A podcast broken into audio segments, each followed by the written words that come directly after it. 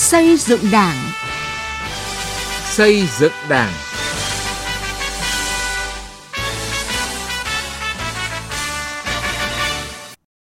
Thưa quý vị và các bạn, trong chương trình xây dựng Đảng hôm nay, mời quý vị và các bạn cùng nghe bài viết đầu tiên trong loạt bài Đảng vững mạnh hơn nhờ công tác kiểm tra giám sát với nhan đề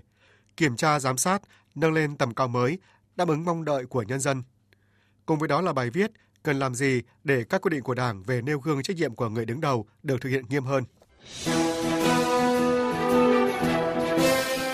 Từ nghị quyết đến cuộc sống.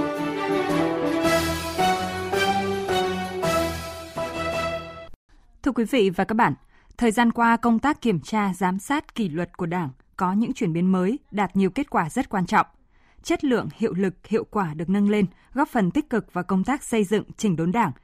Nhóm phóng viên Ban Thời sự Đài Tiếng Nói Việt Nam có loạt bài Đảng vững mạnh hơn nhờ công tác kiểm tra, giám sát, đề cập những kết quả quan trọng và những giải pháp quyết tâm của Đảng tăng cường công tác kiểm tra, giám sát, kỷ luật Đảng thời gian tới. Trong chương trình hôm nay, chúng tôi chuyển tới quý vị và các bạn bài 1 với tiêu đề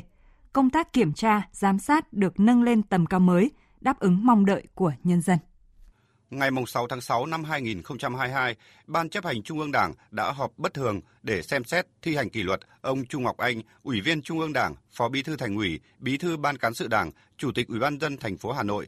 nguyên Bí thư Ban cán sự Đảng, nguyên Bộ trưởng Bộ Khoa học và Công nghệ và ông Nguyễn Thanh Long, Ủy viên Trung ương Đảng, Bí thư Ban Cán sự Đảng, Bộ trưởng Bộ Y tế. Sau khi xem xét đề nghị của Bộ Chính trị, căn cứ nội dung, tính chất, mức độ, hậu quả, nguyên nhân vi phạm,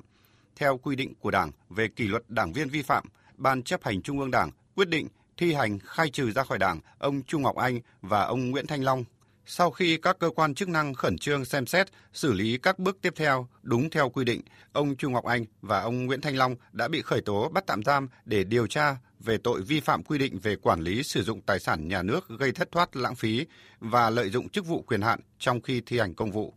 Từ đầu năm 2022 đến nay, Ủy ban Kiểm tra các cấp đã chủ động, quyết tâm cao thực hiện nhiệm vụ theo quy định của điều lệ Đảng và cấp ủy giao, tập trung vào nhiệm vụ trọng tâm là kiểm tra khi có dấu hiệu vi phạm. Qua đó, gần 30 tổ chức đảng với trên 1.000 đảng viên bị thi hành kỷ luật. Ủy ban Kiểm tra Trung ương kỷ luật nhiều tổ chức đảng và đảng viên, trong đó có không ít đồng chí thuộc diện Trung ương quản lý. Quyết tâm đấu tranh làm trong sạch đội ngũ của đảng được đảng viên và nhân dân đánh giá cao. Kết luận Ủy ban Kiểm tra Trung ương chúng tôi thấy là rất kịp thời, rất chính xác. Và như thế thì mới kéo lại được cái lòng tin của nhân dân đối với Đảng và Nhà nước. Đúng chính sách của nhà nước hay pháp luật của nhà nước thôi. Đã làm sai rồi thì không dùng thứ. Đấy, cái đó là tôi thừa công nhận là cái chính sách ờ, của đảng và nhà nước là rất là tốt. Không chỉ là công việc thường xuyên công tác kiểm tra giám sát kỷ luật đảng đã và đang được Trung ương, Bộ Chính trị nâng lên một tầm cao mới. Chỉ trong nửa đầu tháng 4 năm 2022, Bộ Chính trị đã liên tiếp ban hành hai kết luận rất quan trọng về công tác này – đó là kết luận số 12 ngày 6 tháng 4 về tiếp tục tăng cường sự lãnh đạo của Đảng đối với công tác phòng chống tham nhũng tiêu cực và kết luận số 34 ngày 18 tháng 4 về chiến lược công tác kiểm tra, giám sát của Đảng đến năm 2030. Nhiệm vụ trọng tâm của công tác kiểm tra giám sát được quy định rõ ràng, cụ thể, đi vào những vấn đề, lĩnh vực đang còn nhiều tồn tại như khẩn trương giả soát, khắc phục những sơ hở, bất cập trong các văn bản quy phạm pháp luật liên quan đến đấu thầu, đấu giá, quản lý sử dụng đất đai, tài sản công, tài chính, chứng khoán, tăng cường công tác kiểm tra, giám sát, thanh tra, kiểm toán, đẩy mạnh điều tra, truy tố, xét xử, thi hành án, phát hiện xử lý kịp thời nghiêm minh các vụ việc, vụ án tham nhũng tiêu cực, tập trung kiểm tra, giám sát, thanh tra, kiểm toán ở những lĩnh vực, địa bàn, vị trí công tác dễ xảy ra tham nhũng, lãng phí tiêu cực, nơi có nhiều tố cáo, khiếu nại, dư luận xã hội quan tâm bức xúc, Phó giáo sư tiến sĩ Bùi Đình Phong, giảng viên cao cấp Học viện Chính trị Quốc gia Hồ Chí Minh khẳng định đây là việc làm hợp lòng dân.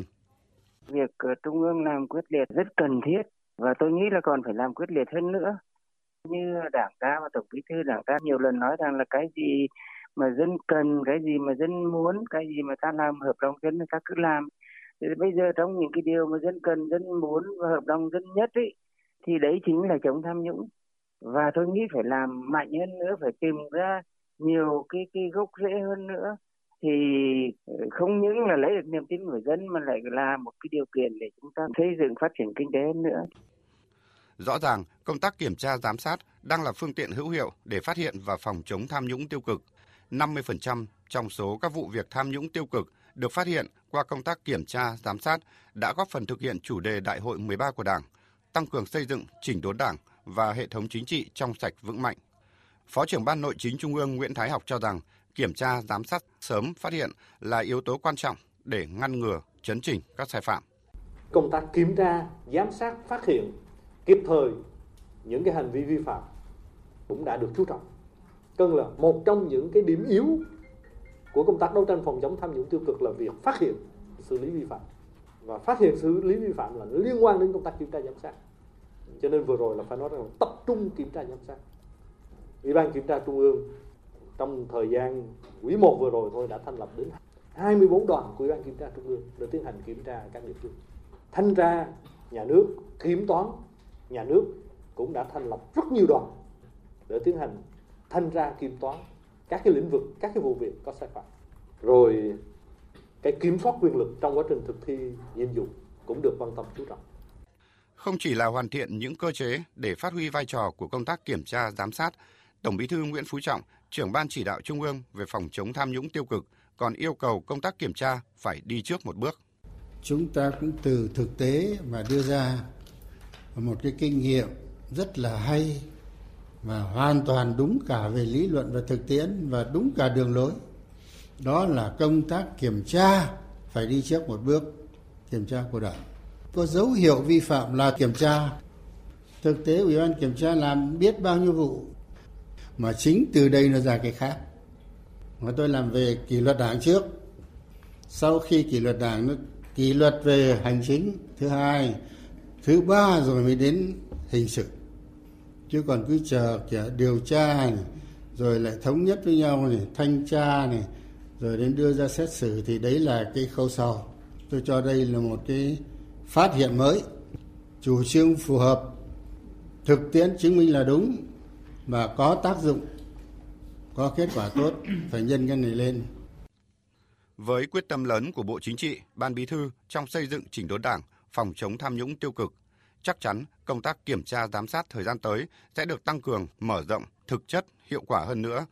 Và công tác phòng chống tham nhũng không chỉ dừng ở các cơ quan công quyền mà tiếp tục từng bước mở rộng phạm vi phòng chống tham nhũng ra khu vực ngoài nhà nước, mở rộng và nâng cao hiệu quả hợp tác quốc tế về phòng chống tham nhũng, cụ thể hóa và thực thi công ước quốc tế về chống tham nhũng theo đúng lộ trình phù hợp với điều kiện và pháp luật của Việt Nam như đã nêu trong kết luận số 12 của Bộ Chính trị về việc tiếp tục tăng cường sự lãnh đạo của Đảng đối với công tác phòng chống tham nhũng tiêu cực. Thưa quý vị, công tác kiểm tra giám sát của Đảng đang được hoàn thiện với những văn bản quy định rõ ràng, thể hiện sự chủ động phòng ngừa, đấu tranh, ngăn chặn tham nhũng tiêu cực. Qua đó, Đảng ta tiếp tục đưa công tác kiểm tra giám sát lên tầm cao mới, xứng đáng là thứ vũ khí sắc bén để làm trong sạch Đảng, bảo vệ Đảng, bảo vệ chế độ.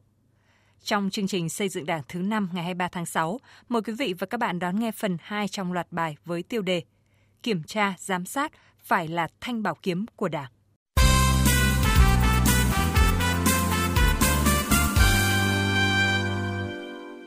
Thưa quý vị và các bạn, đã là đảng viên, dù ở cương vị nào cũng phải gương mẫu, nêu cao tinh thần trách nhiệm. Vậy nhưng thật tiếc, trong thời gian qua, nhiều đảng viên, trong đó có cả những đảng viên giữ cương vị cao trong đảng và bộ máy nhà nước chưa thực hiện tốt trách nhiệm nêu gương dẫn đến các vi phạm nghiêm trọng. Vậy cần làm gì để các quy định của Đảng về trách nhiệm nêu gương của người đứng đầu được thực hiện nghiêm hơn? Tiến Anh, phóng viên Đài tiếng nói Việt Nam có bài đề cập nội dung này. Nêu gương của cán bộ đảng viên là một trong những phương thức tập hợp lãnh đạo quần chúng của Đảng ta. Từ khi thành lập đến nay, Đảng ta đã ban hành nhiều quy định về nêu gương, nhất là trách nhiệm nêu gương của người đứng đầu.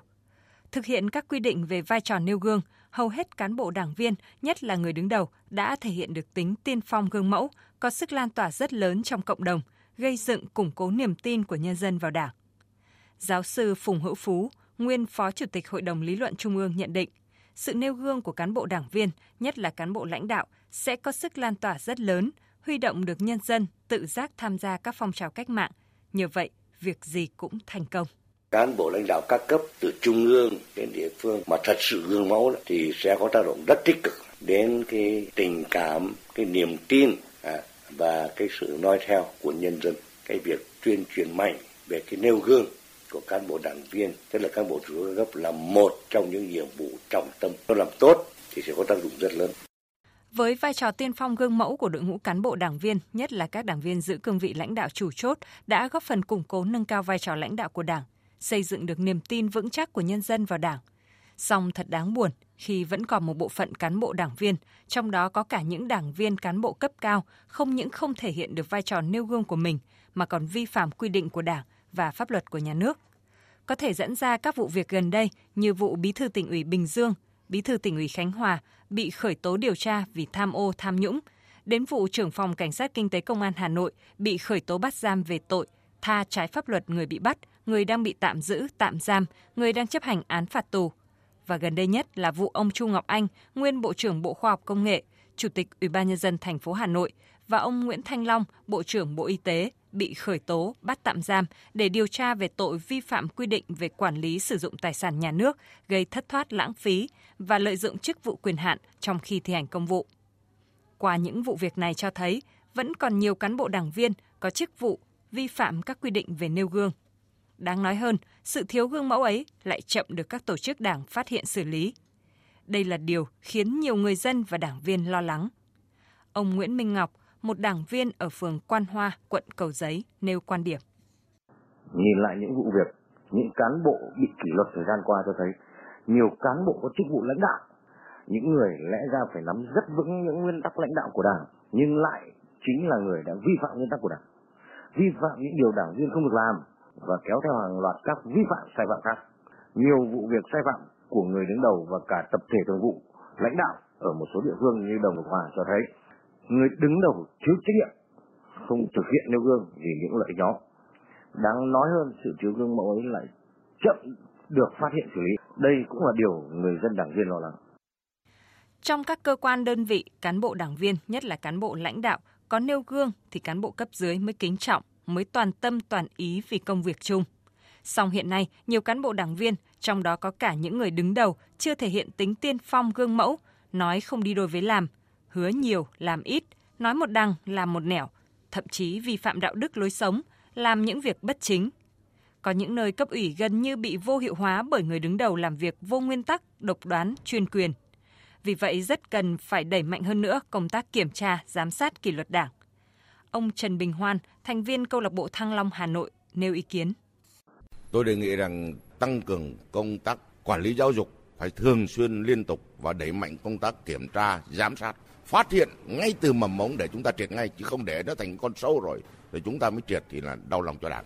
rồi bản thân người cán bộ đó phải tự rèn luyện mình đã cán bộ lớn rồi mà cán bộ đã có chức có quyền rồi thì trước hết phải ý thức trách nhiệm đối với đảng đối với dân với nhiệm vụ của mình mà được đảng và nhân dân tin tưởng giao phó thì phải tự rèn mình trước Việc nêu gương của cán bộ đảng viên chính là xây dựng hình ảnh uy tín của Đảng. Từng đảng viên phải nghiêm khắc với bản thân và kiên quyết chống các biểu hiện tư duy nhiệm kỳ, cục bộ, bè phái. Phải đưa việc nêu gương trở thành việc làm tự giác, thường xuyên và trở thành nếp văn hóa của mỗi cán bộ đảng viên. Việc nâng cao ý thức trách nhiệm, tính tiên phong gương mẫu của cán bộ đảng viên là yếu tố cốt lõi để góp phần quan trọng để xây dựng đảng ngày càng trong sạch, vững mạnh.